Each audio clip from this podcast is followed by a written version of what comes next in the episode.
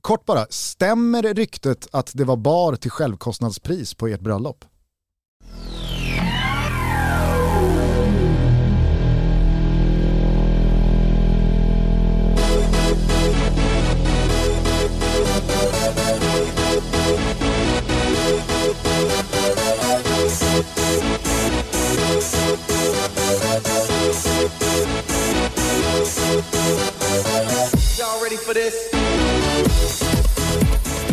Känner varmt välkomna till Toto Balotto. Det är måndag den 28 mars när ni hör det här, men när vi spelar in det här avsnittet så är det torsdag den 24 mars. Det är bara några timmar kvar till dess att Sverige ska VM-playoff-semifinala mot eh, Tjeckien hemma på Friends Arena. Och vi har fått sällskap i studion av en gammal landslagsräv, Pontus Wernblom. Hjärtligt välkommen till Toto Balotto. Tusen tack för att jag fick komma. Du är ju eh, dels eh, ny på Betsson. Stämmer. En del av eh, värmen och familjen. Jajamensan, vi tog emot honom eh, väldigt varmt. Det, det känns bra att ha det i familjen. Tack så mycket Thomas. De behöver föryngra lite där, det var nog därför tror jag. Ja men Fimpen och Jonas Björkman och så vidare. Det är klart att det behövdes en föryngring. En liten generationsväxling. Det behövdes en rekrytering av någon som det yngre gardet vet vem det är. Exakt. men jag tänker bara att en sån här dag så är ju du framförallt någon jag känner har en stark connection till eh, landslaget. Tänker du på landskampen ikväll? Nu vet ju alla som lyssnar på det här hur det gick i då torsdags, men det vet ju inte vi. Jag tänker Igår bara, var tidlös. Jag tänker bara på liksom hur du, så här, efter karriären och med några års distans till landslaget, engagerar du dig i landslaget? Nej, det är väl först nu när matchen egentligen startar där jag blir lite exalterad om man ska säga. Jag går inte runt och, och tänker på den och ligger sömnlös och tänker på hur Janne ska formera sitt lag. Däremot så tycker jag det är kul för nu är de ju också rätt roliga att se på. På min tid var det kanske roligare att, att se på Zlatan än på oss andra höll jag på att säga, men, men lite så. Eh, kort fråga bara innan vi kliver in i faktarutan som vi ska beta av. Eh, var, var lugna alla ni som tror att det här är någon annan typ av start på ett gästavsnitt. Men Upplever du att det finns en unsamhet eller en missunsamhet i majoritet bland fotbollsspelare som har varit i landslaget gentemot det landslaget man har slutat i? Förstår du frågan? Jag förstår frågan och eh, den är faktiskt rätt bra ställd. Jag vet inte riktigt, det finns väl alltid, jag var ju, hade ju rätt svårt när jag var aktiv ska sägas och heja på sitt eget lag. När man själv inte spelade bra, man var av sig så här, ja visst, vi vinner gärna med 1-0 från en sån snespark från deras mittback i 90 och vi spelar pissdåligt. Men det får inte se för bra ut absolut, utan mig. Absolut inte, där, där var man ju väldigt, eh, där var jag i alla fall i min karriär och nu i efterhand så kan jag nog faktiskt mer glädjas åt både landslaget då och eh, mitt klubblag Blåvitt. Men tror du att du är representativ för väldigt många eller upplever du att eh, andra kollegor till dig som har lämnat landslaget är mer missunnsamma och hoppas att det ska gå dåligt för landslaget när man själv har klivit av? Jag vet inte, det är, det är svårt att svara på. Jag tror väl det beror väl lite på hur du är som person. Väldigt många har ju mycket empati och, och sånt där och det, där är ju inte jag riktigt och därför var det rätt svårt och nu i efterhand är det lite enklare men just när jag spelade så var det rätt svårt att, att ta till sig och riktigt unna någon annan. Det har jag alltid haft svårt med hela livet, vilket är en jävla ful egenskap egentligen. Men eh, dessvärre så är den där och jag tror väl att många i, i mitt gamla skrå då kan nog vara där. Vad är din eh. känsla Thomas? Nej, men först och eh, främst är det härligt att inleda ett gästavsnitt med kar karaktärsdefekter eh, direkt. Tycker, jag, tycker jag är mysigt. Ja. Men var är jag någonstans vad det gäller... Nej, men tror du att gamla landslagsspelare ah. hoppas, alltså tror du Lustig och Sebbe Larsson och gänget hoppas på VM-avancemang eller tror att de känner innerst inne att det vore ändå lite gött om de bränner? Nej, jag, jag, jag, tror att det är individuellt som Pontus säger, men jag tror att eh, den absoluta majoriteten ändå hoppas på landslaget. Mm. Jag, jag, det är min känsla i alla fall. Ja, det tror jag med. Däremot så tror jag att typ Ja men säg när det är kvartsfinal i VM och 94-gänget sitter där. Jag ja, tror men 94-gänget är missunnsamma. Jag tror ju inte de sitter och hoppas. Alltså. Nej precis. Ravelli Alltså det- körde ju en sån där liksom enbensparad när England vann Ja, VM-kvarten ja, du knöt näven och bara yes, vi är kvar där. Det blir scenen, det blir Brolin. Brolin drog en liten piruett ner i poolen i Sigtuna. Ja, ja, givet, givet. Däremot tror jag liksom att den, den här nya generationen ex-landslagare, de, de är nog väldigt mycket så här supportrar och de har kvar gamla lagkamrater som de stöttar fortfarande. Jag tänker på Micke Lustig såklart, jag tänker på Sebastian Larsson, de som precis har slutat. Däremot får jag, jag vet inte riktigt, det kanske du kan svara på. Marcus Berg kän- känns som en missunnsam jävel. Jag, jag hörde honom i, i uh, Olof Lund här, han pratade om, pratade om eh, att på min tid, då, då, då, då spelar vi för laget eh, snarare än jaget. Ja, jag tror nog att han lät det fanns en liten peak där, liksom, att den nya generationen spelar för sig själva och sina egna kontrakt. Nu sa han inte exakt så, men jag hörde att det, det, det var det han menade. Nej men jag tror det kommer väl med åldern också, man blir lite sådär grinig. Och, Bitter. ja men man blir det och man blir det rätt snabbt också när man lägger av tycker jag. Jag är själv där. Det, en taxichaufför förstörde hela min morgon han var tre minuter sen och lättjan. Fick han höra det? Nej, jag gav han en blick bara. Jag förstår ju att han gör sitt bästa givetvis. Men, så, men du, ja, jag kände du bränd i dobbarna liksom? Ja, när han, nej, men han drog av något sådär, men vi hinner. Ja, jo, det får vi hoppas liksom. Det får vi fan göra. Hörni, nu kliver vi in i eh, faktarutan. Vi frågar eh, och du svarar. Ja, Fullständigt namn. Pontus Anders Mikael Wernbloom. Ålder! Ja just det, det var på skånska, det var svårt att förstå. Du kanske hörde att jag försökte imitera Olof Lund som Ja. alltid säger så i sin podd. Ja, det. Ålder! Ja, jag har varit med där. en aning. Eh, 35. 35. Hur skulle din bästa vän beskriva dig? Eh, Generös tror jag. Hoppas jag i alla fall. Det kanske var mer vad jag hoppas än, än något annat. Var är hemma för dig? Nej det är väl där man sist satte sig. Jag har haft många hem de senaste åren och min fru är härifrån men det är väl Göteborg eh, någonstans ändå får jag säga. Eh, var har du trivts bäst respektive sämst i karriären? Eh, Ryssland var grymt. Framförallt när vi la om eh, logistiken efter ett par år där så blev det riktigt bra. I början så satte vi oss bara i en lägenhet i mitten av stan utan att tänka något vidare på det och då satt man i trafik hela dagarna i princip. Och när vi la om det och jag skrev ett nytt kontrakt och sa i princip ja om jag får det i huset då, då skriver jag på det här kontraktet. Hade du spanat ut ett hus då? Ja, inte jag. Nej, frun hade. Ja, Ja. och då var det så att det löste de och då blev det hur bra som helst. Det var inhägnat område, det var vakter och det var allt möjligt. Så då blev det hur bra som helst. Hur stort var huset?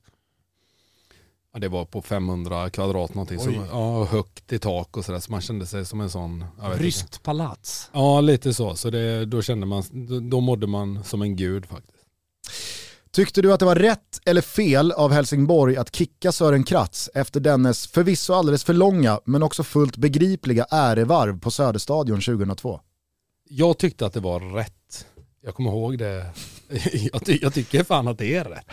Nej, men man, så man får inte göra så. Alltså det, det, det Thomas håller med mig. Oskrivna absolut. regler. Nej, men, eh, jag, jag tänker också i och med att du har ett stort supporterhjärta till eh, IFK Göteborg. eh, Ibland har vi haft folk i den här studion som liksom kanske inte håller på ett lag starkt och varit i en klubb där man liksom verkligen har eh, tagit med sig de känslorna för klubben vidare och då, då blir det lättare att resonera. Men livet är inte alltid så. Alla frågor är inte alltid eh, enkla att resonera smart kring utan ibland, ibland är det bara känslor och fotboll för mig är väldigt mycket känslor. Och det har varit väldigt många gäster i den här studion som har suttit på din stol och sagt å ena sidan och andra sidan i den här frågan. Så fräscht. Så att det känns eh, Ja, men befriande att eh, någon tar ställning. Sparka den jäveln. Helt rätt.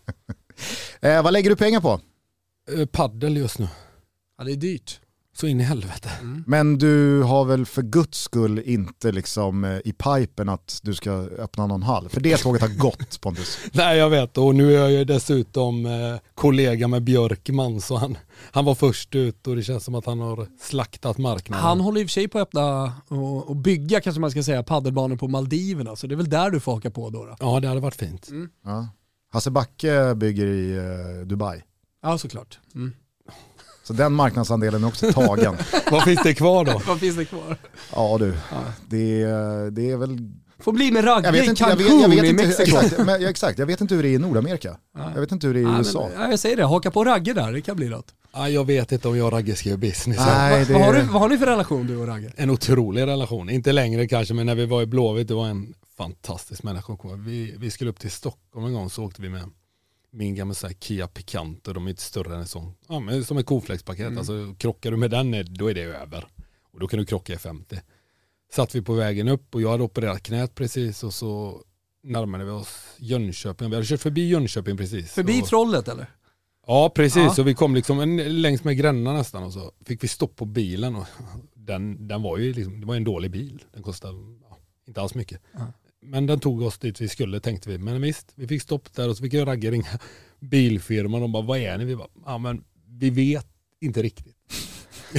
vi, vi, vi, helt ärligt, ja, men vi, vi kunde inte helt säga vad vi var. Det var- fanns ju inte, fan vad gammal jag låter nu med. Ja, men Mobiltelefon. vi- det är appar Du och sådär på googlade det. inte Ja, bara din position. verkar, vi ser havet i alla fall.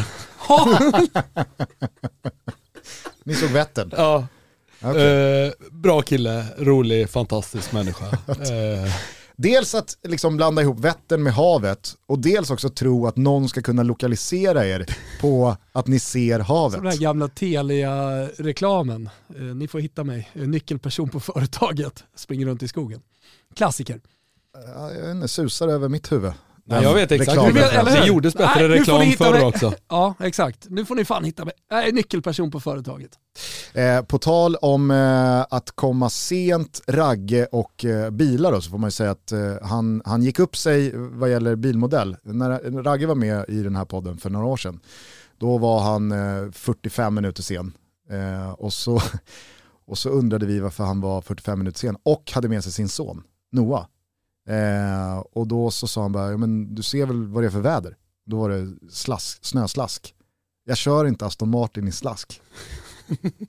Så att vi har fått ta, ta oss hit på alternativt sätt. Och, Noah- grabben kunde då inte köras till skolan. Exakt, så Noah fick vara hemma från skolan. För att Aston Martinen rullar inte i slask. som man gör. Exakt. Eh, Okej, eh, vilka språk behärskar du? Engelska och svenska. Försökte du dig ens på holländska, ryska och eller grekiska? Nej. Och det var liksom ett aktivt val eller är du bara lat eller är det liksom... Ja, men både och. Man är väl uppe i sig själv när man är ute eh, någonstans. Det enda man tänker på är att spela fotboll och visst. Det är lite problematiskt det där med att lära sig språk också. Dels är jag inte så, så jättebra på det ska sägas. Och dels så ska du lägga ner rätt mycket tid och så måste du våga och är det någonting jag är rätt dålig på, vilket man kanske inte alltid tror när man det är att jag är inte så bra på att ge bort mig in public. Så här. Vi hade Emir Bayrami till exempel, han var ju en sån som, som jag aldrig trodde skulle lära sig holländska, men det tog ju typ två månader så pratade han flytande, för han var ju grym på det. här. Han sket i vad han sa, att folk garvade åt honom. Det var helt fantastiskt. Där är jag helt tvärtom, utan att bli bortgjord över någonting man inte kan, det, det är hemskt tycker jag. Hellre inte säga någonting än liksom säga någonting fel grammatiskt. Ja, precis. Och så kan man ju alltid luta sig till engelskan då. Och i Ryssland var det rätt gött, för då pratar man ju bättre än, än, än 99% av laget och tränaren. Och vi hade dessutom en tolk på ryska när det väl krävdes, så det, var rätt lugnt där. Men var det liksom på nivån att du inte ens eh, lärde dig eh, passa, skjut, Jo. höger, vänster eller? Jo, men givetvis, det kunde jag. På fotbollsplanen var jag ju tvungen att Ja. eh, hjälpa dem såklart. Och det var även eh, grekiska då, den lilla tiden jag var där och eh, holländska. Så det fick man ju använda sig av, men sen var det ju rätt mycket internationella spelare. Har ni sett den här eh, videon på, eh, vad heter han gamla Milan-spelaren, Kizuki Honda? Eh, han sammanstrålar med någon annan spelare i ett kinesiskt lag. Och så vill då eh, den här lagkamraten veta vad heter eh, passa på japanska. Eh, och så svarar Honda att det heter passa, eller pass. Nej men vad heter det på japanska? Ja men det heter det. Och så står de och liksom, alltså det blir den här eh, alltså Hassan-pizzerian. Ja, ja. Alltså de, de pratar om samma sak med varandra, de fattar inte vem det är som driver samtalet. Eh, Rolig minut. Eh, vilken tv-serie ser du just nu? Eh, succession. Vilket eller vilka lag håller du på? Eh, ja, det är ju sorgligt. Det är ju Philadelphia i hockey. Blåvitt i fotboll och så har jag väl börjat luta lite åt United nu. Mest för att grabben håller på det så det blir liksom att man tittar på dem och då liksom engagerar man sig och blir, ja, man blir arg. Men jag Hur, hur gammal är grabben? 11 i år. Hur kan man ha landat i Manchester United under de här senaste 5-6 åren? Men det här gillar jag va? Det här gillar jag. Jag tänker att alla kids idag håller på City, PSG, alltså de stora lagen, Barca, Real och så vidare. Det ger någon slags hopp om eh, mänskligheten tycker jag i det lilla. Att När smågrabbarna väljer pissgäng. Ja, men börjar hålla på lag som ja, går dåligt just nu. Ja, han var lite så Brentford bandwagon ett tag också där, så det, var, det gillade jag också såklart. Men jag gillar, det är det som är det fina med supporterskapet, inte bara med han då, men det är så här, man vill ju inte att det ska gå för bra heller. För jag är, sån som, ja, jag är sån person så att jag tycker inte om när det går för, jag gillar, om vi bara tar Flyers då som är ett väldigt bra exempel, det är så här, det är rätt skönt när det går åt helvete och allt, alltså så här, de kan ändå inte åka ur så det, jag liksom bara behöver hata på dem och det är också en form av energi att hämta. Man behöver det lilla grället för man, annars är det rätt bra livet. Ju. Man får ju med sig mer i livet av att det inte går bra hela tiden. Än att det liksom, alltså det, det var väl Erik Niva som sa det, givetvis, i någon intervju. Att det, alltså det, det absolut sista jag skulle göra som förälder är att sätta på en Barca-mössa på min lilla son och säga vi håller på Barca, vi vinner alltid. det, är liksom, det, det, är det, det är det sämsta man kan göra för en människa. Men jag tänker på alla de, till exempel Liverpool-fansen nu de, de senaste åren. Jag tror inte att de är lyckligare än vad de var innan. Rent, alltså livskvaliteten för dem är inte, är inte lika bra nu som den var förut. För då hade de ändå någonting att sträva Ja, nu, nu är de ju där. Nu är det bara vinna, vinna, vinna, vinna och de är bäst hela tiden och allting de gör blir jättebra. De har ju också hamnat i ett segment av fotbollsklubbar ute i Europa. Eh, alltså man jämför dem med, med helt andra typer av klubbar idag. Och de, de får en annan typ av skit liksom från motståndarsupportrar jämfört med tidigare. Det blir också en ny typ av verklighet där man i Liverpools fall måste vinna för att allt annat är mer eller mindre ett misslyckande. Så då blir det en sån jävla press. Alltså jag tror att det mer blir en lättnad och en press snarare än en glädje av en vinst. Ja precis och det, så är det verkligen och jag tror inte att man liksom, det, det är skönt och inte att de lagen jag ändå tittar på ofta inte vinner. Nej för det gör de ju sannoliken inte alltid. Blåvitt eh, går ju sådär. Ja, det har ju inte börjat än, men det har väl sett super ut än. Då summerade vi allsvenskan 2022 plötsligt. Med, men, med men du har tron? ja, ja, för fan. Det är topp tre. topp tre hela ja, vägen. Ja, ja, ja, det är topp tre. Eh, vem, eh, vem är din gubbe historiskt genom alla år i Flyers? Nej, det var ju det är nog Claude Giroux och nu blir han ju borttradad häromdagen. När man inte trodde att det kunde bli värre så, så tradade de bort kanske den enda anledningen till att jag en gång började hålla på dem. Jag, eh, jag går ju tillbaka så långt eh, med Flyers att eh, jag, jag hyser ömma känslor för Micke Renberg. Ja, snyggt. Fast han var ju bara medpassagerare till de andra två egentligen. Han fick nog rätt mycket cred där för vad han var. Men ni vet grejen med Micke Renberg. Kan du ha med dig in i Hockeytutto här framöver? Mm. Han vägde vad då? Vad vägde Micke Renberg? Ja, men, Pontus? 103.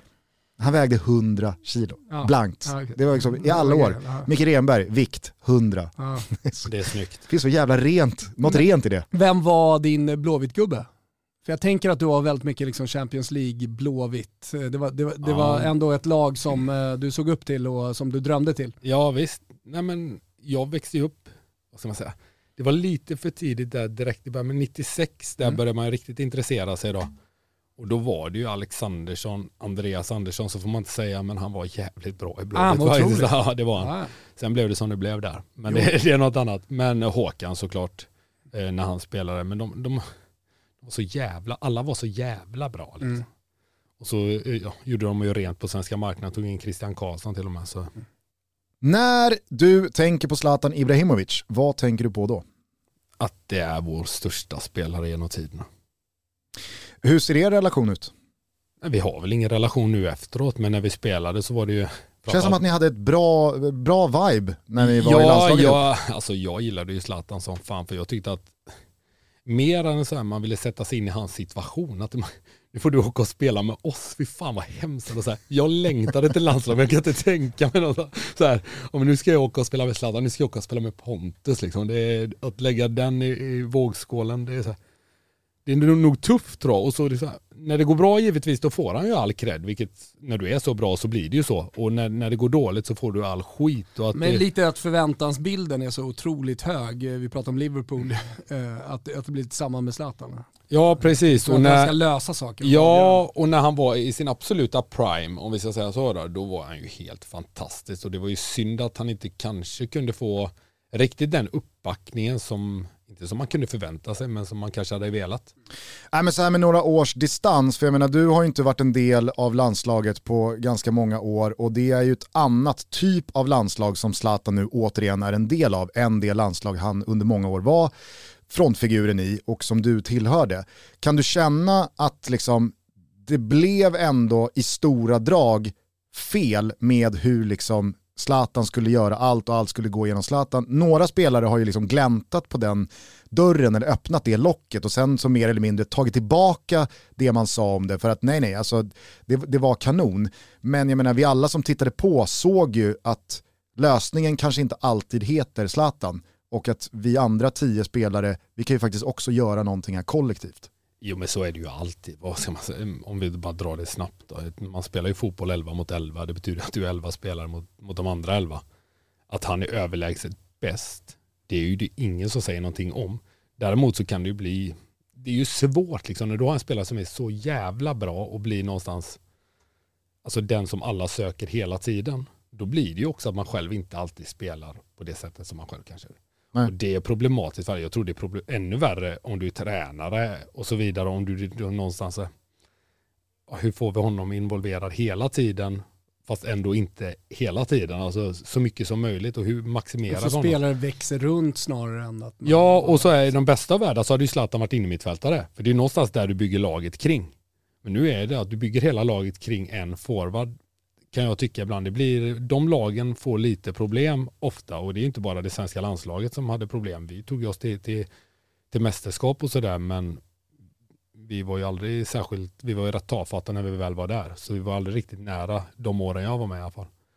Det är, det är lite problematiskt när du har en så, inte problematiskt, det är ett angenämt problem. Mm. Men det är rätt svårt om du tar spelarna runt omkring som vi kanske inte hade på den nivån som han var. Men upplevde du att han trivdes i den rollen och den rollfördelningen kanske framförallt som var under Hamrenåren? Eller fanns det liksom ett missnöje och frustration även hos honom? Jag tror att han måste... Så jävla svårt eftersom man inte har hans, riktigt hans perspektiv på det. Hade jag varit i hans situation, det är väl det enda man någonstans kan, kan uttala mm. sig ifrån, så hade jag varit som jag sa innan, han kommer tillbaka och så står jag där på träningen. Normalt sett när han var Xavi och Iniesta liksom, när han väl var där. Alltså, om vi ska dra det, det dit så mm. det är klart att jag tror att det är svårt att, att gå ner en nivå som man ändå gör varje gång han kommer till landslaget. Eh, ja. Jäkligt Men han verkar ju trivas fråga. väldigt bra nu. Alltså när han, när han har en ny roll och det är en, eh, vi har pratat väldigt mycket om det, alltså det är min, mindre dräpande Zlatan i boxen eh, men eh, en ska jag säga, mer av en lagpappa och en ledare. Aset Zlatan is no more. Ja men i alla fall mindre. Alltså vi, såg vi har ju sett tendenser av aset Zlatan, Lukaku till exempel i Milan Inter för ett år sedan, men mindre och mindre as, mer och mer lagpappa som har roligt. Jag har eh, sett eh, bilder nu från landslaget eh, att ja, men folk flockas lite runt honom, man, man skrattar med Zlatan. Eh, och det är han som eh, någonstans håller låda. Sådär. Ja, och sen så har vi kliat oss lite i huvudet för att det där också har tagit sig uttryck att han har passat och sökt passning snarare än gått på avslut själv när han har haft mer eller mindre 50-50 läge i boxen och att det bara känns märkligt. Vad fan, du är Zlatan Ibrahimovic, dräp bollen, mm. dunka in den i nätet. Vad fan ska du hålla på och liksom söka snett inåt här för? Och att det kanske liksom också, ja men man får inte ut max av Zlatan i det. Men å andra sidan så håller jag helt med dig för att det laget som Zlatan kommer tillbaka till nu är ju också ett, på ett helt annat sätt fungerande kollektiv. Där han snarare kan gå in och krydda och höja laget med spetsegenskaper, men det funkar utan honom. Snarare som jag upplevde det under många år under Hamren så var det liksom, ja med Zlatan så har vi det här. Utan Zlatan, det är, ett, det är ett helt annat lag. Vi spelar en helt annan fotboll då. Att det, det fanns en jävla problematik i det. Ja, det är ju svårt. Jag vet inte om det riktigt beror på att Zlatan, att det kanske är ett litet kvalitetstapp från hans sida nu och de andra, liksom att du möts någonstans på mitten kontra vad det var förut, för då var ju han absoluta världstoppen. Och där var ju ingen av oss andra om man ska säga så.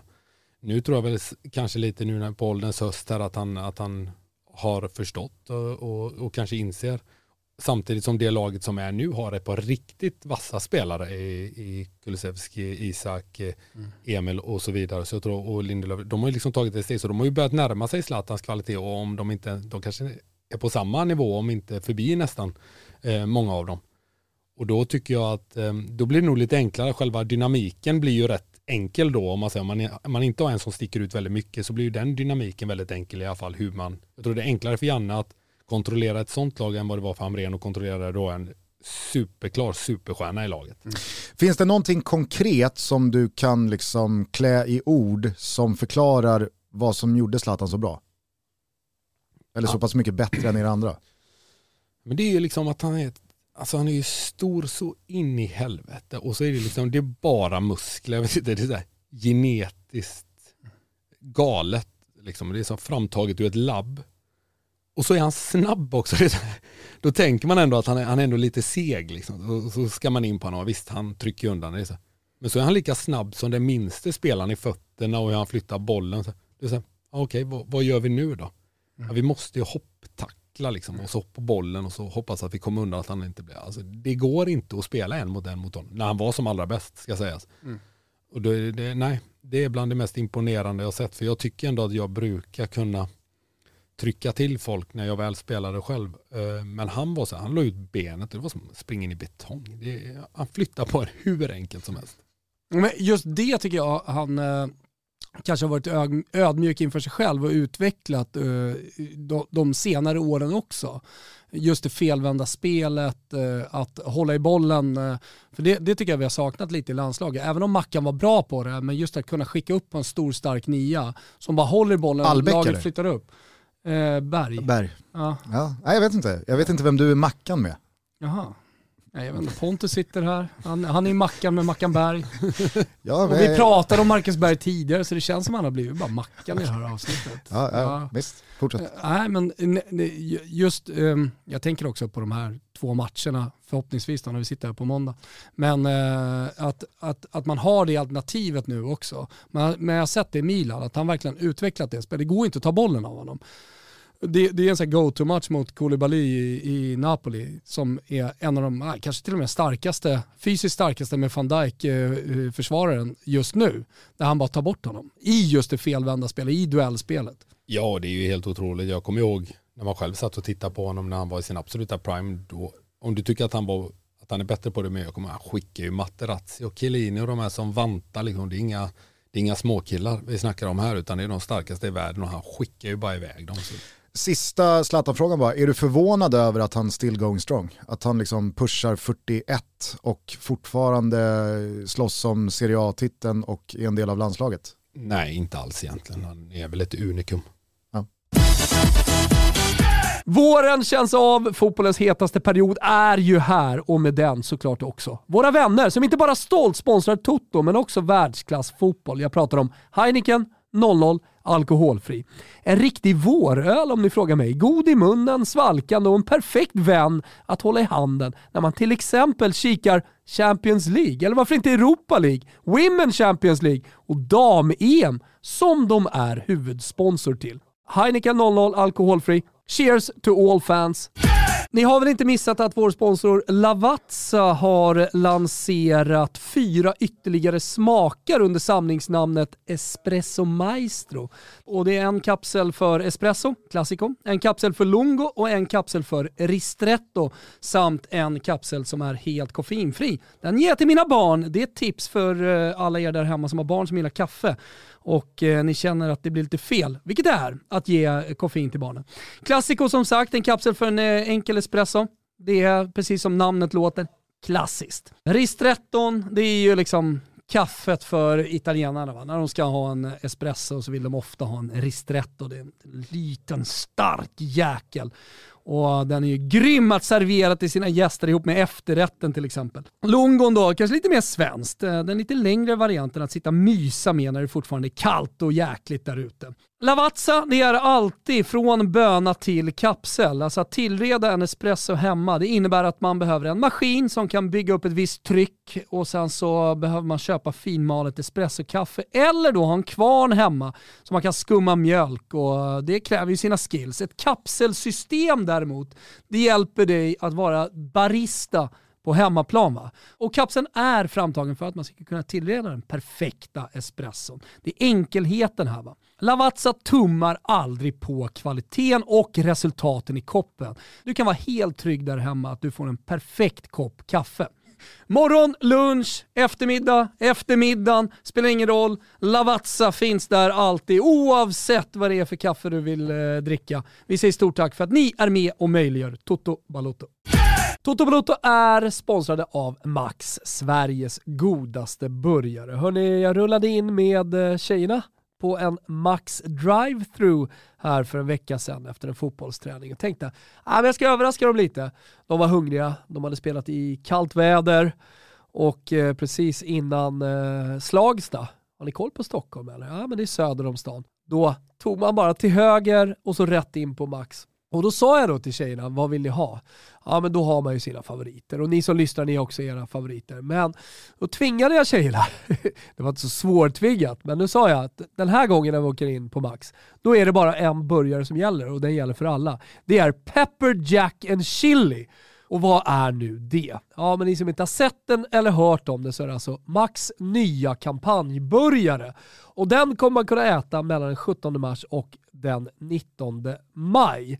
Givetvis används det legendariska friskobrödet och emellan de här goda brödskivorna så finns eh, pepper jackost, picklad röd chili, sweet onion, sallad, chili majonnäs. Ja, gott va? Det enda mina tjejer fick välja på det var om de ville ha svenskt nötkött av högsta kvalitet, grillomi eller den plantbaserade plant beefen. Och jag märker att plant beefen, ja men den växer. Det var faktiskt tre av fem som tog plant beef den gången. Hur som helst, Resultatet då? Var den för stark? Eh, var det någonting som var konstigt? Vad, vad tyckte tjejerna om den? Fem plus! Jajamensan, alla älskade den. Så testa du också. Mellan 17 mars som sagt och den 19 maj så finns Pepper Jack and Chili att käka. Vi säger stort tack till Max som är med och möjliggör Toto Balutto. Eh, är du för eller emot pyroteknik?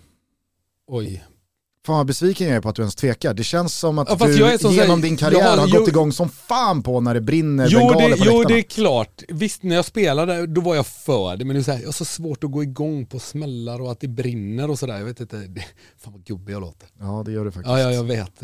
Jag, jag tar det då. Ja, men dels så, så finns ju, alltså det finns ju en eh, väldigt rotad och härlig eh, pyrohistorik i, i Göteborg, men jag tänker också Grekland, ja, nej, alltså nej, matcherna galet, mot uh, Atenlagen, alltså det måste ha brunnit satan och varit en jävla liksom, uppumpning inför matcher som gynnade dig som spelare. Ja, jo, jo visst, visst finns det ett element där som är kittlaren såklart när man spelar och eldar på en lite, men samtidigt, jag tyckte det var lika bra när de skrek och, och väsnades.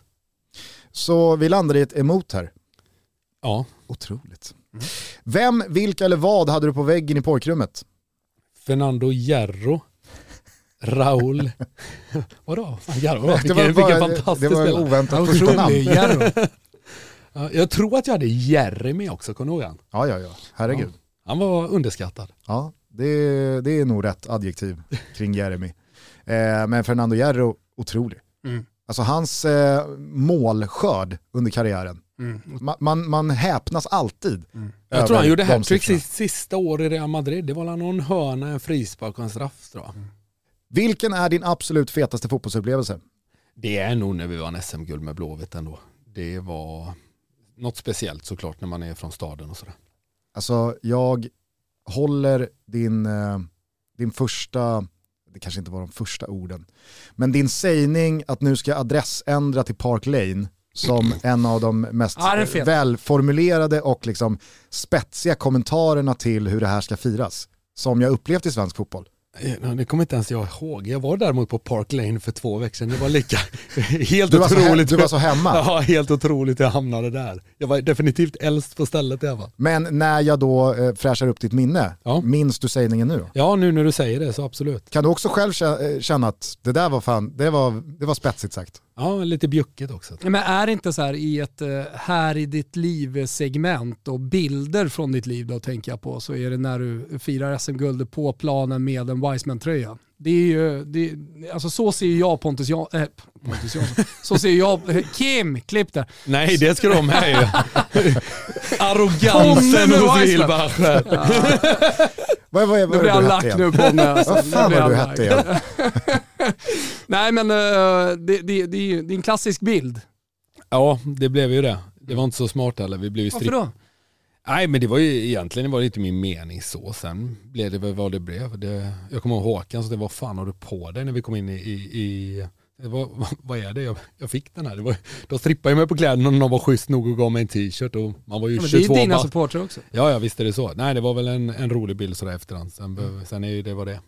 Men eh, håller du det då högst för att det var med liksom ditt Blåvitt och det var den första titeln eller eh, är det så att det aldrig blev större sen? För du spelade ju ändå i, liksom, i stora lag i de respektive länderna du var i och vann tunga titlar. Ja, men där var det ju med polarna på ett annat sätt från staden där jag kommer, som jag hade växt upp med. Och som, nej, efter det blev det sig rikt- inte riktigt likt om man säger de andra titlarna som kom sen. Visst, det var roligt och så.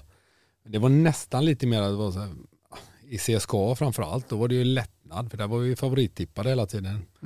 Så det var mer så här, äh, men då hade man gjort jobbet och alla någonstans eh, drog direkt efter. Det var ute i flygplatsen och åka på semester. Det var inte mer än så. I Göteborg firade vi en vecka och sen så åkte vi på en vecka till utomlands. Så det var liksom, då var vi polare. Men rätta mig om jag har fel, för att när då Pauk vann ligatiteln för första gången på skitlänge Mm. Så var väl du också skadad stora delar av den säsongen? Ja, precis. Gjorde det att man inte liksom kände sig så delaktig? Ja, givetvis. Ja. Alltså, det, är väl det, det är väl lite som vi pratade om i början. Inte att man är missunnsam, men man känner inte att man riktigt är med. Man har svårt Nej. att få den där Jag tänker på att hade du Glädjen. spelat alla minuter av den ligatiteln så hade du väl förmodligen kanske upplevt den titeln och det firandet som någonting enormt. För jag misstänker att det var, det var liksom party i tre veckor i Thessaloniki. Jo, det, jo, givetvis. Absolut. Det kanske är så. Sen så blir man ju luttrad ska man inte säga, men eh, det är klart att det är roligt att vinna. Men och så hade jag ju turen att få göra det. Men i Göteborg var det också första gången man vann. Liksom. Och då var du ung och du var så här, ah, inga bekymmer. Man har ingen bakfylleångest direkt, utan det, det kommer ju med åldern liksom. Och i, Grekland då, absolut, där spelade jag inte sista halvåret. Jag kommer inte ens hur det var att spela fotboll. Och så vinner man ligan. Visst, man får en medalj runt halsen och allt är svinbra. Och det var ju roligt såklart, men inte alls på samma sätt när man inte är delaktig. Det, det får man nog vara ärlig och säga. Jag tänker bara när vi är, nu är på eh, SM-guldet 2007 med, med Blåvitt, eh, så kom ju du fram som en, i alla fall i mitt huvud och i min känsla, som en annan typ av spelare än vad du sen liksom kom att bli. För att när du kom upp i, i Blåvitt så det gjordes ju poäng på löpande band och det var nästan liksom släpande anfallare och dundra in i boxen och det var liksom, ja men Pontus Wernbloom, han gör väl 9 plus eh, 8.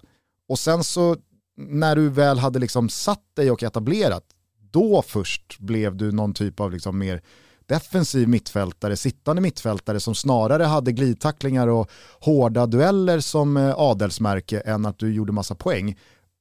Var det liksom fel bild från början eller blev du så att du blev en annan spelare senare i karriären? Jag tror att det har rätt mycket att säga. Om man ska summera sin egen karriär. Jag kunde aldrig spela i 4-4-2. För det krävs rätt mycket att vara inne i mitt fält och spela det. Du behöver vara bra Fan, på fan, allt. Fel lag du valde då med Blåvitt och landslaget. Ja, precis. Nej, men det var, ja, exakt. Det var ju delvis därför jag säkert aldrig spelade särskilt bra i landslaget om man ska vara helt ärlig. Och i Blåvitt, om vi ska vara helt ärliga, så spelade jag nästan aldrig in i mitt fält där. I- När jag kom fram, absolut. Men sen efter ett tag, då vart jag ju petad och så kastade de upp mig på topp och då gick det bra där. Och då tror jag att det var, det var ju en annan fotboll på den tiden. Det var mycket inlägg. Det var inte som nu att man slår inlägg på marken utan där var det liksom skicka in den och där var jag ju rätt vass i, i det spelet. Och så tog jag mig utomlands och då fick det bli att jag fick eh, snurra lite på det. Där spelar man ju 4-3-3 när jag kom till Holland. Mm. Och sen när vi väl kom till eh, Ryssland då, men då var jag ju bara nummer sex. Då fick jag ju inte gå utanför, eller ja, eh, cirkeln i princip. Det Ser vi dig i ytterzon, då är det straffrunder imorgon. Ja, precis. Nu ska vi inte dra några jämförelser i övrigt, men jag kollade på Paris veckan. Och de har ju han den där Danilo som, vad fan gör han på plan? Men det var exakt den jag var. Sen när de, när de inte har bollen så står han bara framför och direkt när de får bollen kommer Verratti de här killarna i mitten, då går han ut och ställer sig på en kant. Det var egentligen, så gjorde jag i sex och ett halvt år i, i Ryssland egentligen. Och det behövs kanske det också i vissa lag när man behöver någon form av balans. Så... Men det här kompromisslösa duellspelet och lungorna och arbetskapaciteten, det, hade, det, det fanns alltid, även under ungdomsåren och första senioråren. Ja, ja, det kom ju, framförallt var jag var en, en riktig lirare, för så var jag ju storväxt och så kom jag upp i A-laget och min första träning var på en sån här skolplan, här, riktigt dålig gräsplan. Och då var min stora idol då, Anders Karlsbogård detta, han spelade i Kongala i division 2, då var jag 13 eller 14. Det första han gjorde var att skicka ut mig på löparbanorna och då fattade jag så okej, okay, nu, nu, nu, nu, får jag ändra någonting här, det här går inte. Och då, Men du då kände jag... också lite goals. Ja, precis. Och då blev jag, det var, det var, det var tufft och då visste jag så här, ah, okej, okay, nu måste jag lägga om strategin här och, och, bli lite hårdare och tuffare och då, det togs emot bra och det gick bra framförallt och jag fick börja spela och sådär. Och när jag väl kom upp i Blåvitts A-lag då, då var det ju den jag la till med och sen var jag tvungen att anpassa mig och bli forward och det var ändå rätt lugnt eftersom jag, när jag var väldigt ung då, då hade jag ju varit en lirare som jag sa innan, gjorde mycket mål och så och då kunde jag på något sätt plocka med det upp i A-laget sen och ja, vi var ju ett bra lag också, då gör man oftast mål. Jag tänker att eh, det, det, måste ha funnits då en frustration om du nu än idag sitter med liksom självinsikten att jag kanske aldrig passade så bra i 4-4-2. Att du inte fick den landslagskarriär du kanske skulle ha haft om det hade funnits ett tremanna mittfält. Ja men så kan man ju se på det om man vill. Liksom. Jag, jag väljer ju att se på det att, att, att jag bara var rätt dålig när jag fick chansen. Men absolut, jag tror att jag hade, hade haft en större chans att, att hävda mig om vi hade spelat på ett liknande sätt som vi gjorde i Ryssland när jag och Rasmus spelade där ihop om vi säger så. Eh, den typen av spel. Sen så var ju vi spelförande där ska man ha med sig också. I Sverige många gånger var man ju inte alltid spelförande när man möter Tyskland borta. Så de matcherna hade vi inte i Ryssland. Det är klart, när vi åkte och, spelade Champions League så här, då fick vi pisk av helvete och då stod jag där ändå i balansrollen och, och gjorde det fel. Jag minns ändå matcher mot både Manchester City och Real Madrid när du liksom mm. verkligen tävlade på, på de bästas nivå. Ja absolut, men då var det också innan de här bortamålsreglerna som jag tycker om att de har tagit bort när de bara kom och hämtade en poäng för att de visste att de slaktade en på hemmaplan sen. Det, det är väldigt skönt att den är borttagen tycker jag. Okej, okay.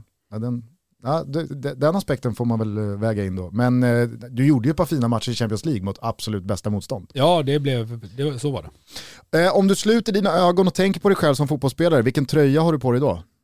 Ja men det är nog Blåvitt ändå, det tycker jag. Det är Blåvitt? Ja. För eller emot VAR? Emot. Så tydliga svar på de här frågorna, vilket jag tycker är bra. Det är många som håller på så här, jo men det är bra på ett sätt. jo men jag fattar ju också att det är bra på jättemånga sätt, ja, men jag hatar det. Det är, ja. det är nästan läge för uh, superproducent Kim att lägga in Tobbe Husseins svar här. Ja men oh fan. Hans, hans jävla... Bengalfrågan och den här. Ett kryss två Tobbe. Hans å ena sidan och andra sidan harang kring pyro och VAR. Det var, det var en sällan skådad jävla djungel han gav sig in i. Det tog en timme ner på Olivedal alltså, få ur han någonting. Poddade med honom häromdagen. Madröm. Ja. du är lite ambivalent här. Nej, alltså egentligen inte. Blir det tillåtet så kör. Men nu när det inte är det så, så tycker jag att man får hålla sig inom, inom lagens gränser. Liksom. Så du är emot?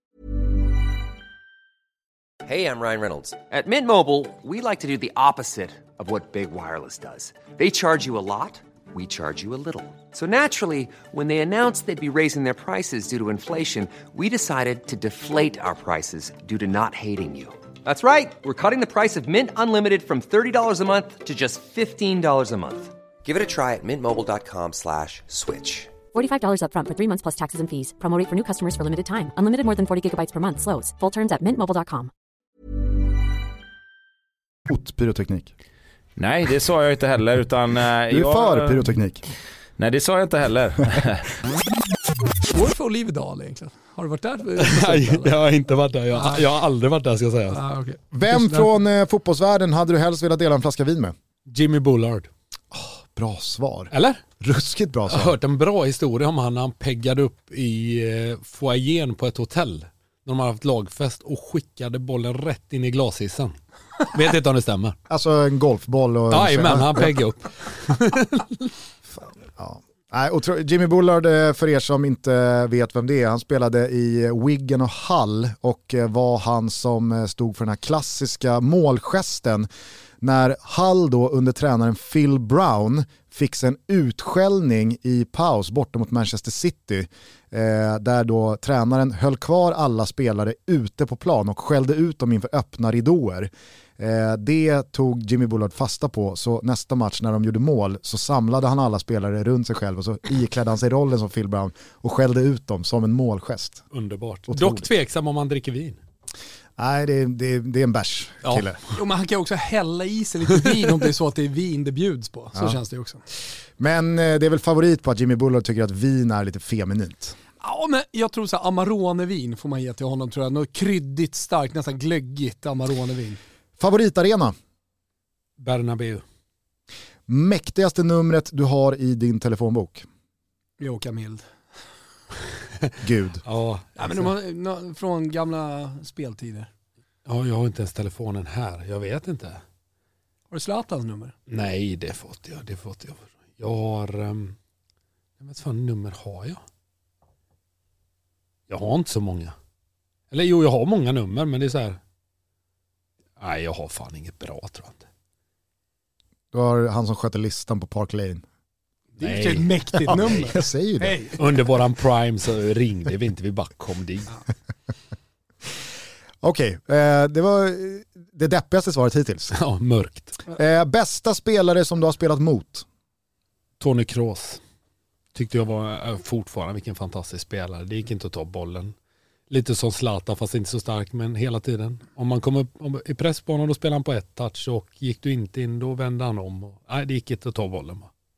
Bästa spelare du har spelat med? Zlatan. Bästa tränare du har haft? Ja, Slutski i CSKA gillade jag. Det känns som din, alltså ni hade en fin relation. Ja, otrolig relation. Rak och tydlig. Fortfarande. Ja, nej men han var nog snarare tvärtom. Det var nog den, när jag kom till Ryssland så hade man sådana, ja, lite vad man blivit iproppad när man var liten. Eh, st- mycket stämde givetvis, men framförallt så tänkte man att den här tränaren kommer vara sjuk i huvudet. Det var ju liksom den inställningen man gick in med. Så var det världens nallebjörn, hur mjuk som helst. Visste liksom, ja, men genuint intresserad av alla. Liksom, en Tommy Söderberg fast, eh, fast ryss. Ja, men det var verkligen så. En rysk Tommy Ja, Söderberg. omöjlig att tycka illa om. Det var genuin rätt igenom, ända in i märgen. Jag tycker, jag tycker han ser liksom så ut också egentligen, Slutski. Ja, Som en stor nallebjörn. Vilket är det bästa lag som ditt lag har spelat mot? Bayern München när de hade Ribéry och Robben på varsin kant. När de var prime liksom. Ja, och Dante och Boateng stod inne på våran planhalva så här 20 meter in och var den sista. Liksom, och, och Neuer stod vid halva planen. Ja. Man orkade inte ens Och- sparka Neuer upp bollen. mixel i cirkel så och tryckte upp sina Och du var där med CSKA då, eller var det AZ eller? Nej det var CSKA, då, Ja. så, då sa Slutski till det är viktigt att vi håller undan första 15, tror jag, så att säga 2-0 efter 6 minuter. Nattsvart. Får mig att tänka på när Mattias Concha gästade den här podden och eh, fick samma fråga. Eh, och då så sa han att ja, men jag gick eh, 69 minuter mot Robben och vi låg under med 6-0. Och då bytte de ut Robben och då kom Ribéry in. Då var det tungt att vara ytterback i Bochum. Okej, då har jag 21 kvar nu då. Nu kommer Ribéry in och är lite sugen. Eh, vilken spelare är den mest underskattade som du stött på? Här tänker jag spontant att du om någon vet hur jävla bra Rasmus Elm var Ja, sett till Ja. hur lite erkänd han ändå är i det större perspektivet i Sverige. ja, det var ju givetvis, hans toppar var ju helt otroliga och de fick jag ju vara med och uppleva i både i AZ och i CSKA. Vad stack ut i topparna i hans eh, egenskaper? Nej men det var alltså så smart liksom. Och så hade han ju tillslaget också. Så han, och så var han, det tror man inte, han var otroligt stark. Och så sådär, han var gubbtjurig redan vid 20, han blev förbannad. Eh, och sådär. Och, men det är också en spelare som jag kan tycka många gånger kanske inte riktigt passade in i ett 4-4-2 utan han var, han var regissören på ett tremanna mittfält där vi kunde liksom tiki-taka oss emellan. Jag var ju, hämtade ju bollen till honom. Åtta typ. Ja, han kunde vara allt möjligt. Ja. Exakt. Han, han gjorde ju lite vad han ville när vi spelade. Det var så här, jag skulle hämta bollen till honom. Och, så, och så bestämmer han vad vi gör. Det var liksom, han var quarterbacken eh, var vi än spelade och jag, så här, jag skodde ju mig på hans karriär. Jag fick ju bara fick ju åka med där ett tag. Så det var, det var fantastiskt. Och, vad säger man, första parkett hela tiden till han. Och det, det är lite synd att han liksom inte fick den karriären som jag tror han hade i sig. Men ja, Vad hade han i sig tror du? Alltså topplag? Ja, det hade han ju. Alltså rent kvalitetsmässigt. Sen så skulle han väl, vet jag väl inte om han hade velat det, för han är ju inte speciell som person, men han var ju, gillade ju tryggheten. Jag tror det var mycket därför han kom till Ryssland också, för att jag redan var där och att vi, vi kände varandra länge sedan innan och hade kamperat ihop och sådär. Men visst, hade du bara tagit rent kvalitetsmässigt så hade han nog kunnat spela vad som helst nästan. Det var en gång mot City när vi, då hade han varit skadad i två månader och sånt där. Och tränaren hade bara med honom för skojs skull och så var vi så jävla dåliga för vi var totalt överkörda. Så kastade de in honom och då kommer jag ihåg att han hade lekstuga med Silva och Yahya Touré och de han snurrade med och nära att vända matchen på egen hand. Mm. Jag eh, tänker också när han då vände tillbaka till Kalmar så var det lite som du berättade om hur det måste varit för Zlatan vissa år när han kom till landslaget från klubbadresserna han vanligtvis var i. Alltså Rasmus Elm på Guldfågeln i Kalmar sista säsongerna, han slog sådana jävla passningar. Men så var det så, så här, om, fattar. om, någon bara, om någon bara hade fattat att här kan man också trä in bollen, här kan, här kan man också springa, om nu någon bara fattar det.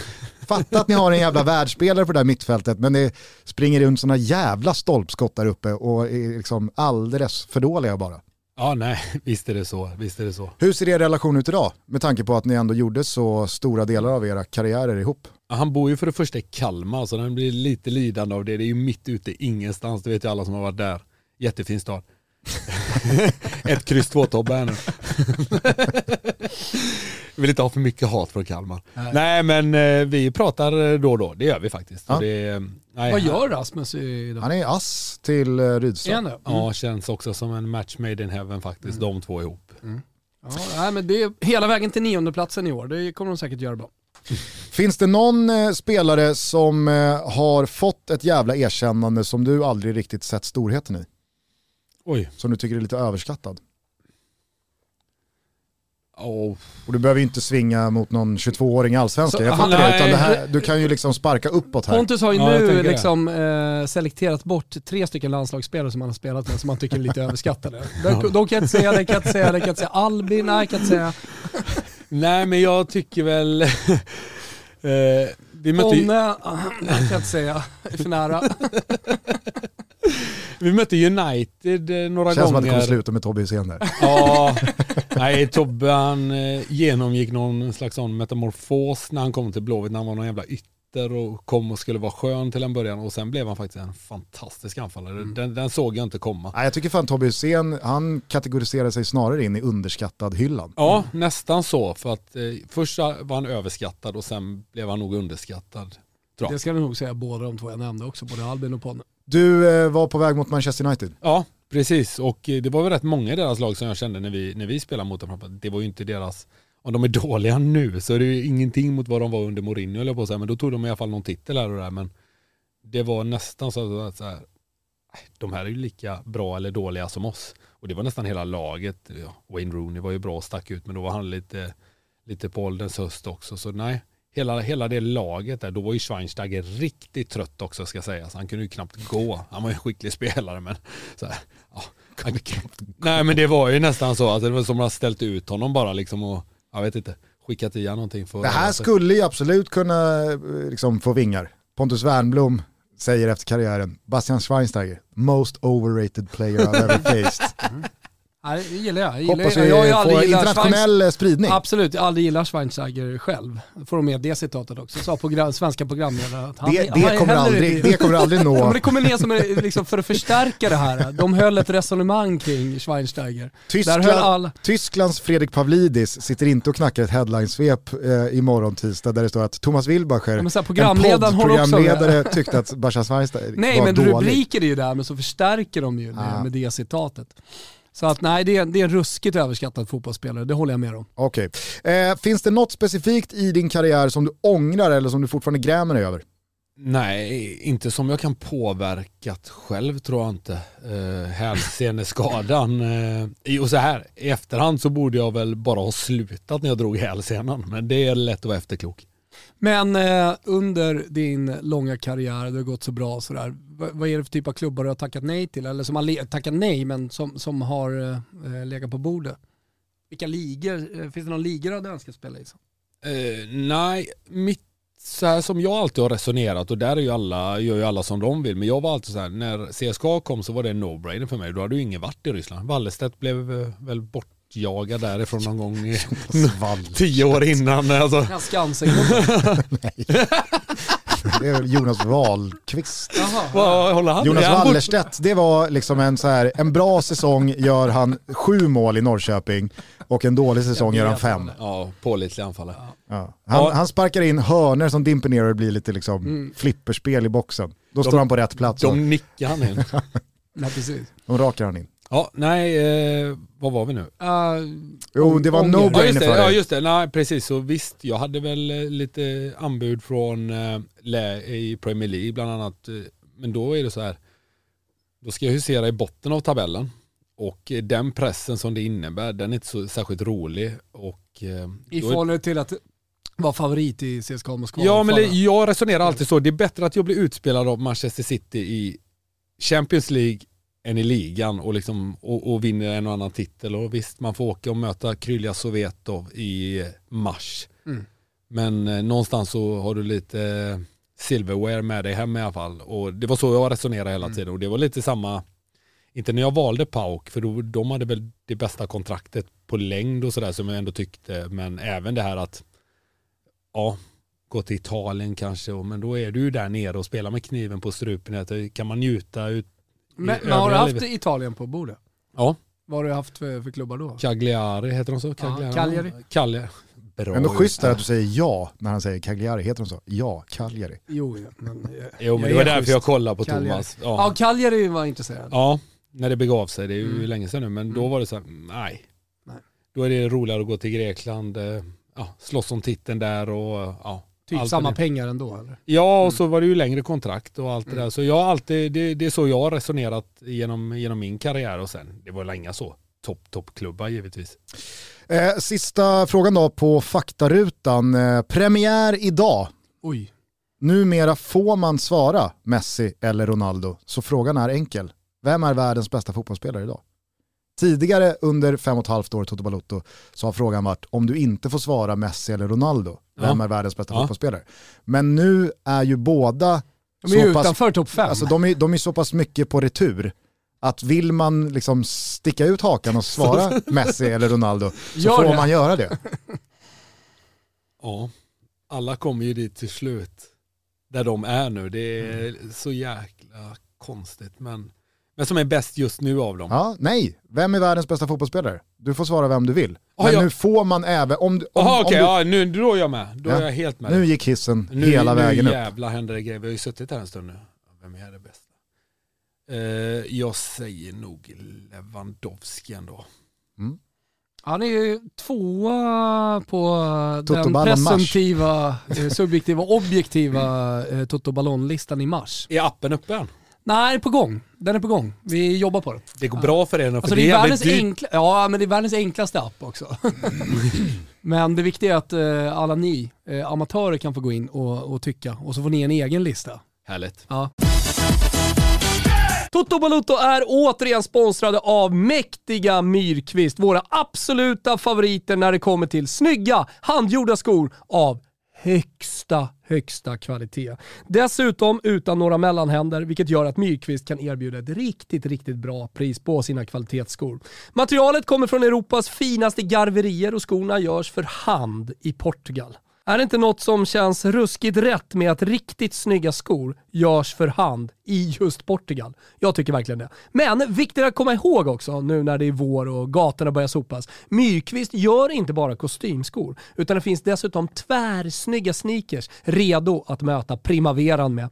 Myrkvist brukar inte vanligtvis göra speciellt många reor eller för den delen ha rabattkoder. Men precis som förra året, lagom till våren, sommaren och de stundande festtiderna, så gör de ett undantag för oss. Detta är exklusivt i Toto.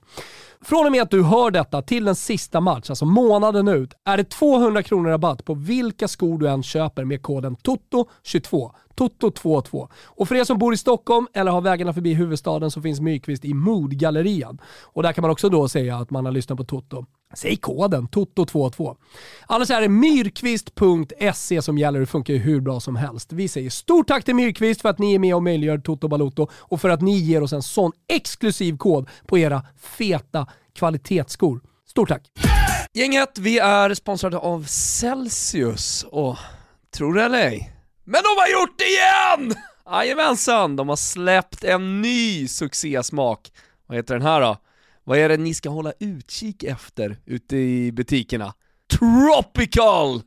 Ja men det är sparkling, starfruit och pineapple som ger dig energi hela våren och såklart också genom hela sommaren. Just nu har vi också en tävling på vår Instagram, så kika gärna in där. Där kan man vinna ett flak av den här nya goda tropical-smaken som eh, bara känns som sommar, sol och Miami Vice. Är ni med?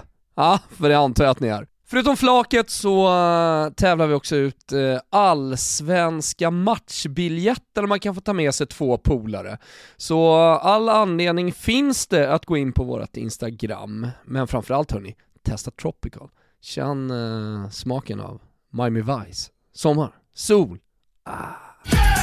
Hörrni, vi är sponsrade av Betsson och eh, det är lite av Betsson-tider nu. Eh, det är raketer som ska skapas när Sverige spelar viktiga fotbollsmatcher. Eh, mot Polen så har vi såklart hittat en trippel i matchen. Ni hittar den på våra sociala medier, vi ska kalibrera den ett extra varv innan vi släpper ut den. Man måste vara 18 år och stödlinjen.se gäller om man har problem med spel. Eh, och ni vet ju var den här kommer ligga sen, ni som inte ens eh, orkar gå in på våra sociala medier och kolla vad det är för trippel. Ja men ni hittar den under godbitar, boostade odds på Betsson.com. Vi säger stort tack, ciao! Det var faktarutan. Jag har bara några korta nedslag eh, ytterligare innan vi eh, stänger butiken. Eh, det blev fem ligatitlar, sju kupptitlar, 51 A-landskamper. Ändå så tycker jag att du aldrig riktigt fick det där liksom solklara stora erkännandet nationellt. Delar du den känslan? Ja, så kan det vara. Jo, fan, nu låter jag ju som Tobbe hela tiden. Det inte göra.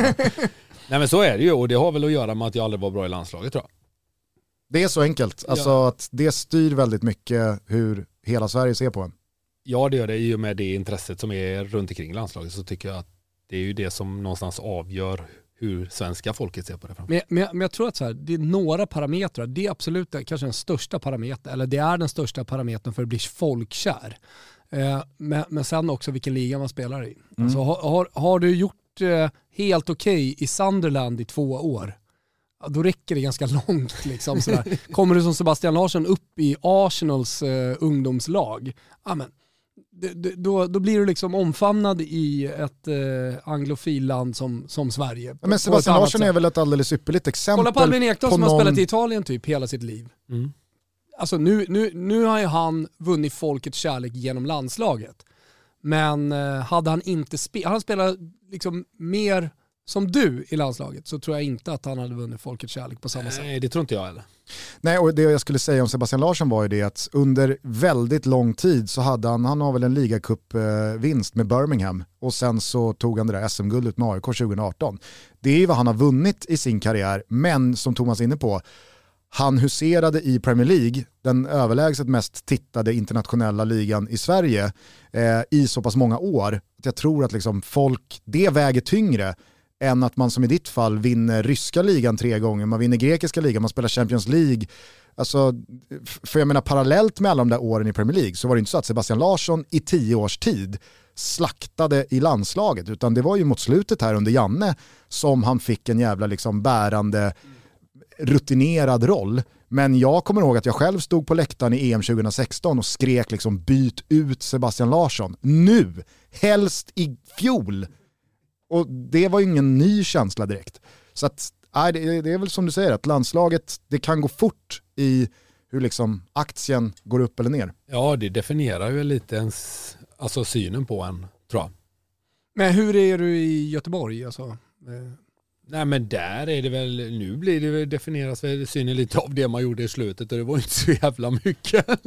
Ja, men det Så där det blir- jag är det- ganska så blir det intressant. Att, eh, så här, ja, men SM-guldhjälte, stor eh, supporter till klubben.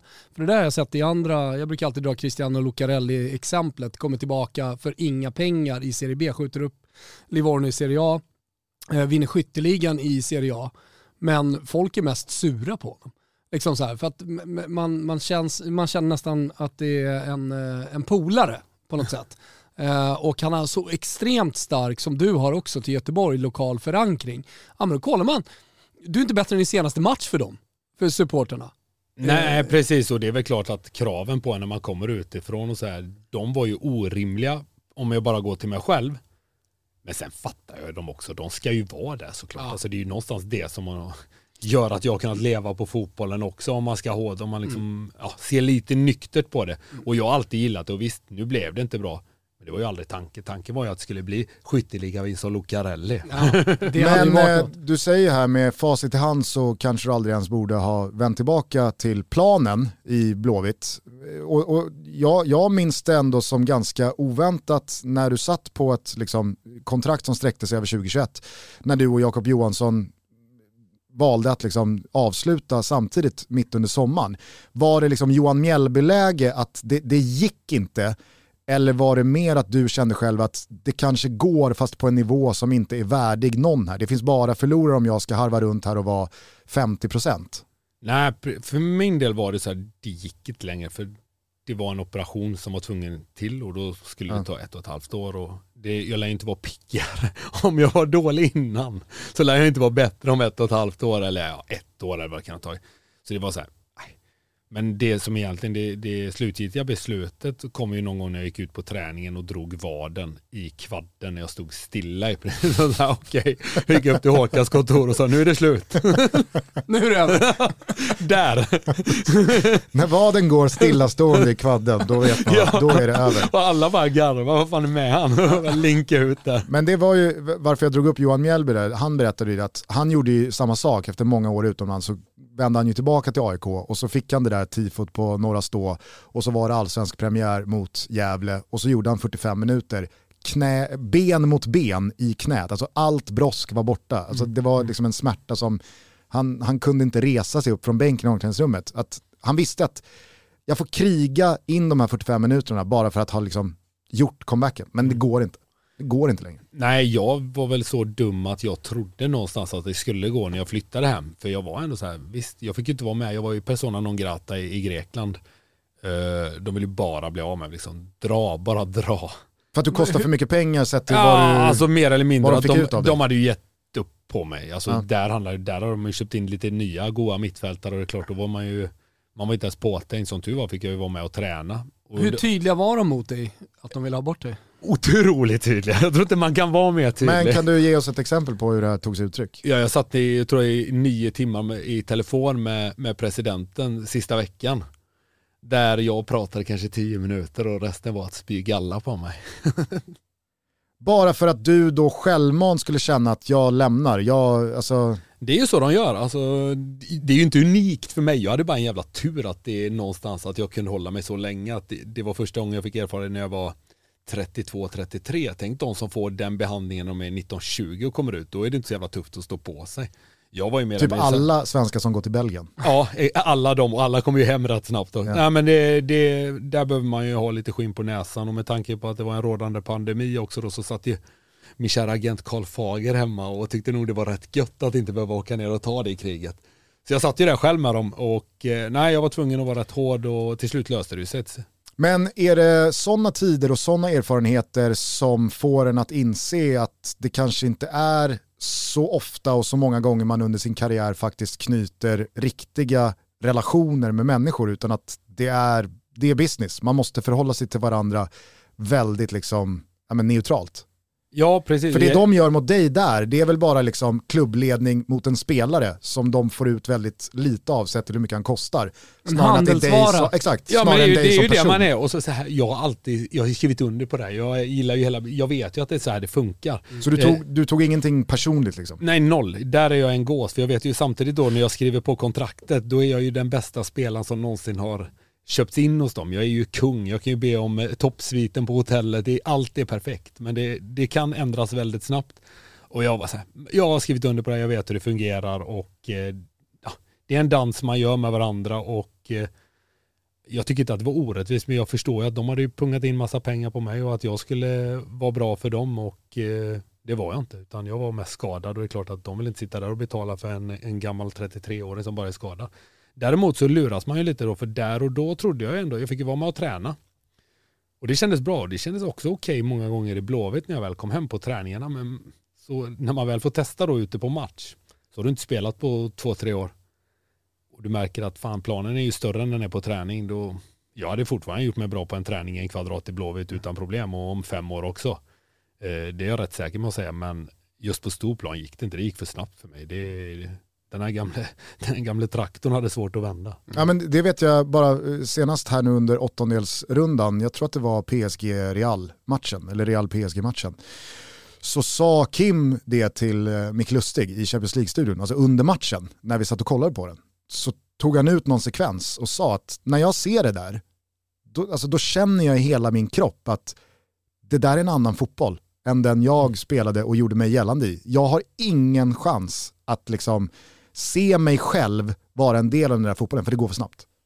Ja, nej, jag tror att han har, han har helt rätt i det. Liksom, vi var en, en annan tid ska man inte säga, men framförallt så hade jag nog Visst, man hade kunnat gömma undan mig säkert på något sätt, men så skicklig var jag ju aldrig som spelare. Jag behövde ju ha min energi, jag behövde ju vara ute på träningarna. Vissa kan säkert gömmas undan och vara lite som vi pratade om Dick Axelsson här, att mm. han är bra i Djurgården, att han kan stå där och slå passningar i powerplay eh, för att du är riktigt skicklig på någonting jag hade ju min energi och det där och, och får jag inte ut den, ja, det var inte så jävla mycket kvar. Det, ja, men som Pirlo sent på karriären kunde ändå hävda sig för att han var skyddad av två spelare runt honom och han kunde liksom slå sina bollar och, och vara snabb i tanken. Exakt, och det där var ju aldrig jag och det får man ju ärligt säga. Vi har denna vecka återigen med oss Frilansfinans som gör det möjligt att fakturera utan eget bolag. Glöm all administration. Glöm momsbetalning. Glöm momsinbetalningar. Glöm mankemanget som det är att driva ett eget bolag. För det är ju så att ta steget och våga starta eget, det innebär en ah, väldigt, väldigt stor utmaning. Och därför tvekar många. Det känns för riskabelt. Och vad är det egentligen som säger att vardagen blir roligare om man startar eget? Egentligen.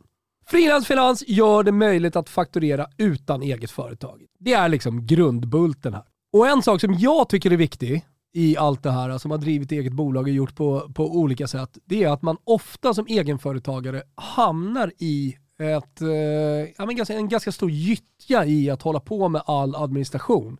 Och eh, jag gick ofta omkring med ganska stor ångest också över momsinbetalningar, ligga sent, ofta fick man påminnelser och kände liksom att jag vill ju lägga tiden på att driva Toto Balotto och göra det bättre. Inte sitta med den här ångesten och eh, ja, men all den tid och all den energi som eh, det faktiskt tar att eh, driva ett eget bolag. Hos Frilans Finans är det väldigt enkelt att vara egenanställd och man är dessutom försäkrad. Alltså behöver man inte oroa sig över att vara otrygg på jobbet eller om man gör ett extra gig. Och så får man, lyssna nu, Lön skattad och klar av Frilansfinans inom fem dagar. Frilansfinans är lite som eh, Benzema va? Man behöver inte oroa sig när han är ute på planen. Det löser sig liksom. Precis så ska du känna för Frilansfinans i ditt frilansande. Läs mer på frilansfinans.se och testa det här. Det är riktigt, riktigt bra. Vi säger stort tack för att ni är med och möjliggör Toto Balotto.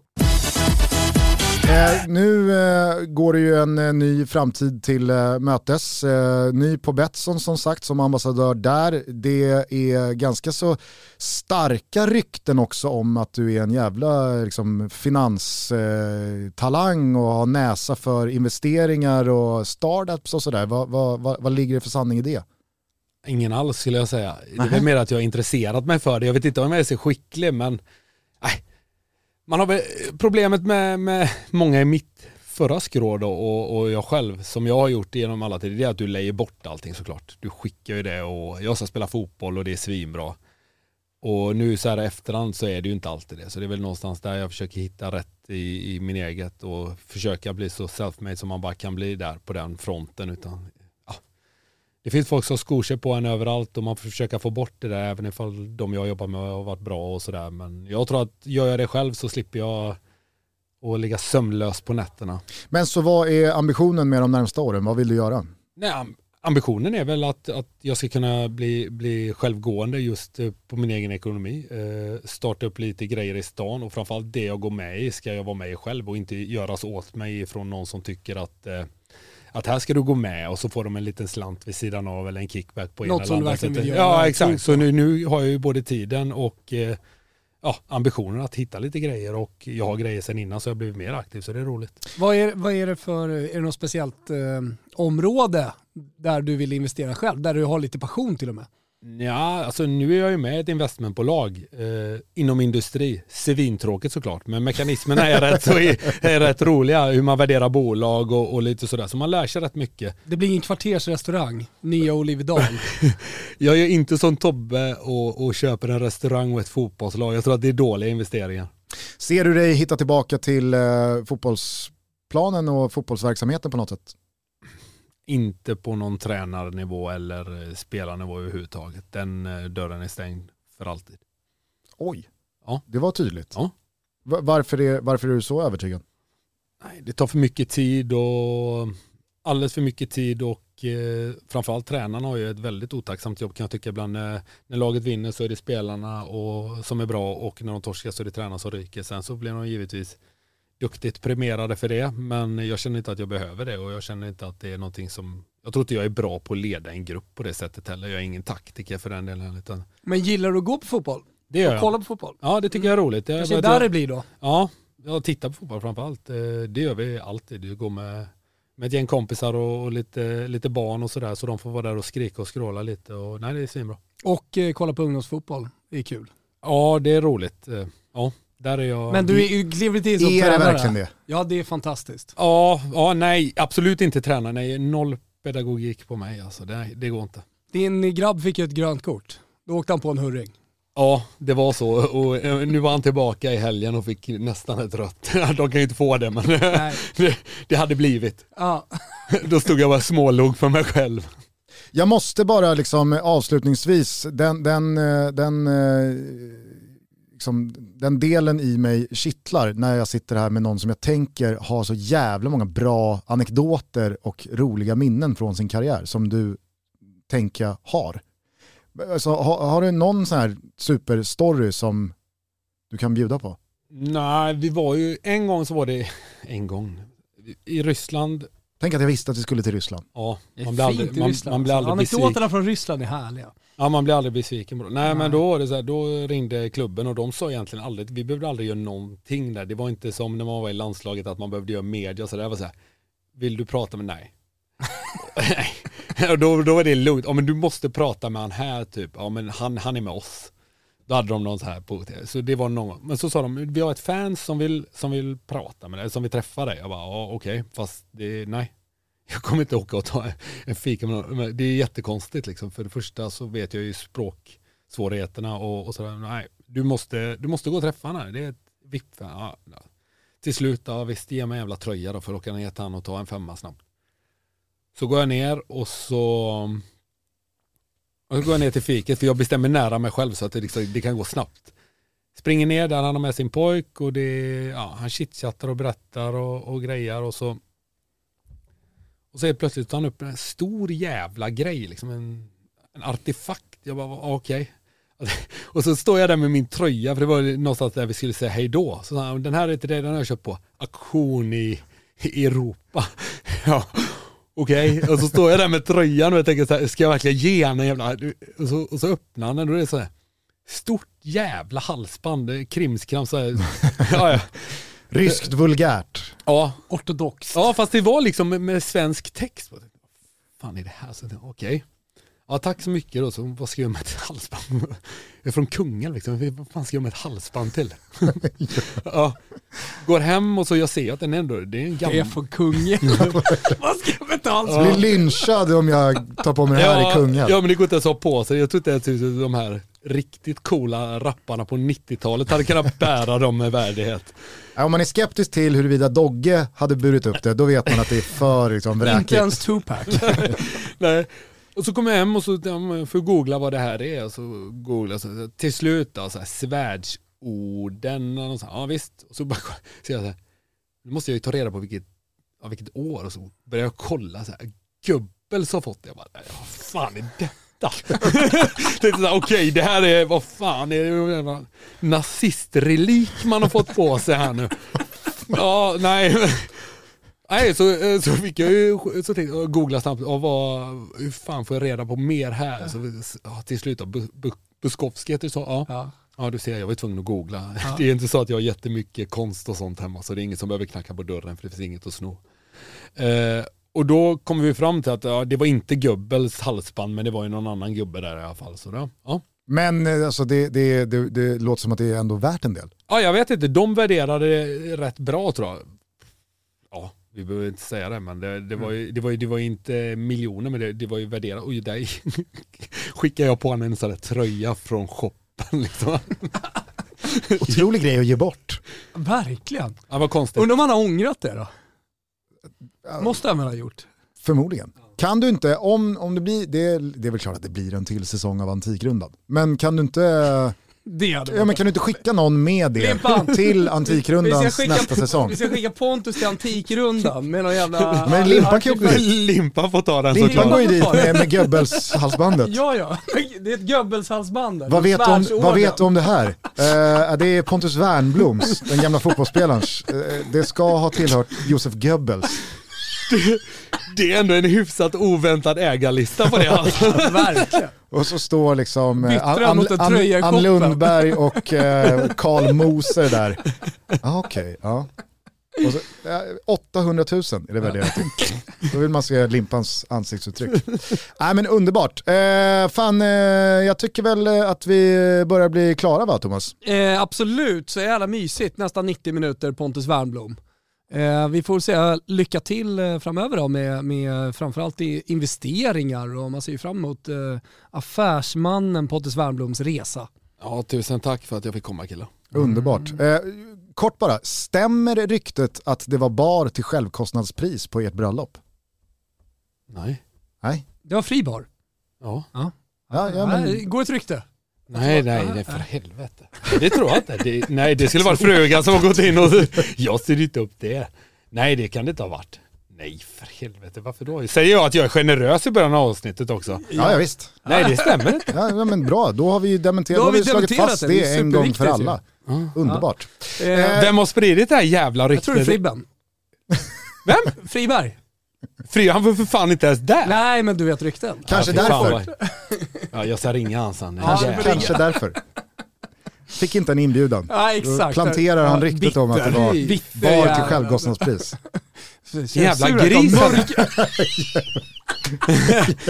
Fina mörka blickar där. Ja, vi bor ju för fan i princip grannar åt Ja, jävla grisen.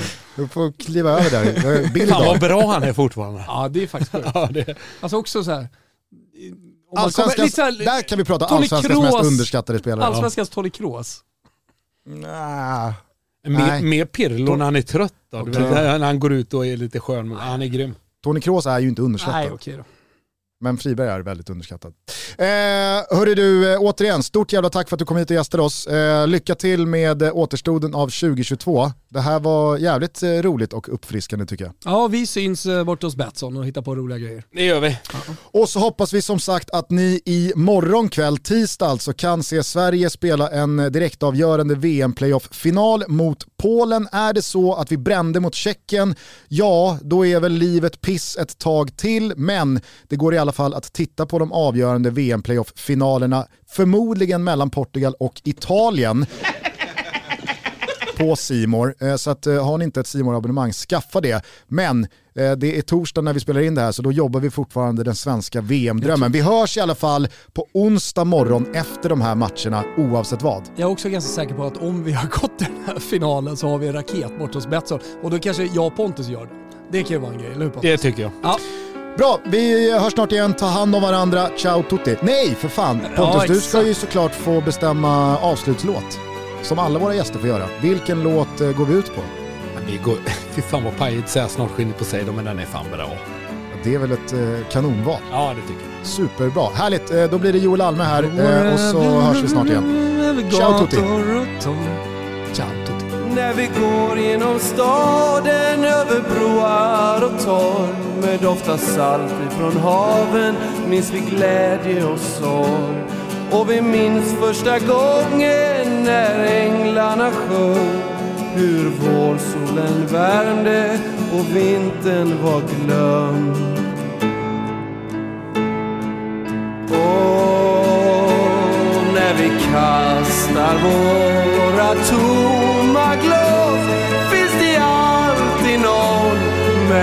hjärtat kvar. För du hav och himmel står vi kvar för vi glömmer aldrig denna stad. Vi såg hur du halta, vi såg hur du sprang med tårar på kinden och hjärtat i brand. Med längtan i bröstet, du stod där och sa Snart skiner Poseidon och Blåvitt står kvar. Och när vi kastar våra tomma glas finns det alltid någon med hjärtat kvar. För du hav och himmel